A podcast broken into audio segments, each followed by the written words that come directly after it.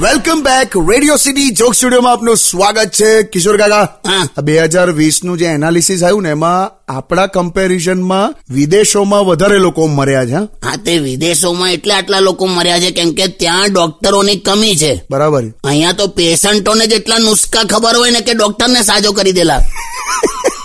કંઈક થાય એટલે બધું ખબર જ હોય એને. ના પણ ત્યાં અવેરનેસ તો બહુ છે એમાં કે એ લોકોના કન્સેપ્ટ ક્લિયર છે. જો સેજ માથું દુખે ને તરત ડોક્ટર ને ફોન કરી કન્સલ્ટ કરે ને દવા લે. અહીં માથું દુખે દવાને બદલે સીધો ચા પીવા જતો રહેલા.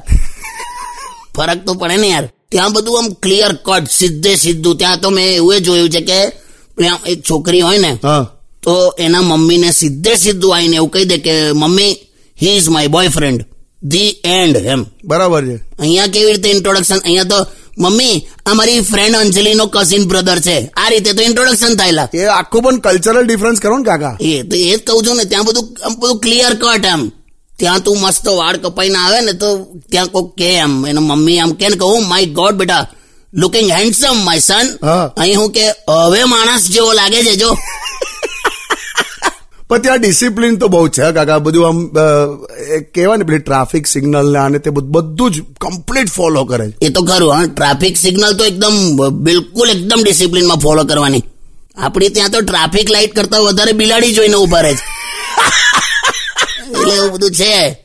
પણ જે હોય આખા વર્લ્ડને અત્યારે વેક્સિનની જરૂર છે. બસ અત્યારે તો એ જ કરવાનું.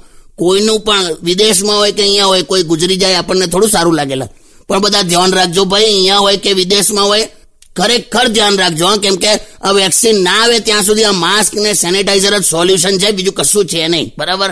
બરાબર છે કાકા. Stadium with Kishore Kaka only on radio city ninety one point Joke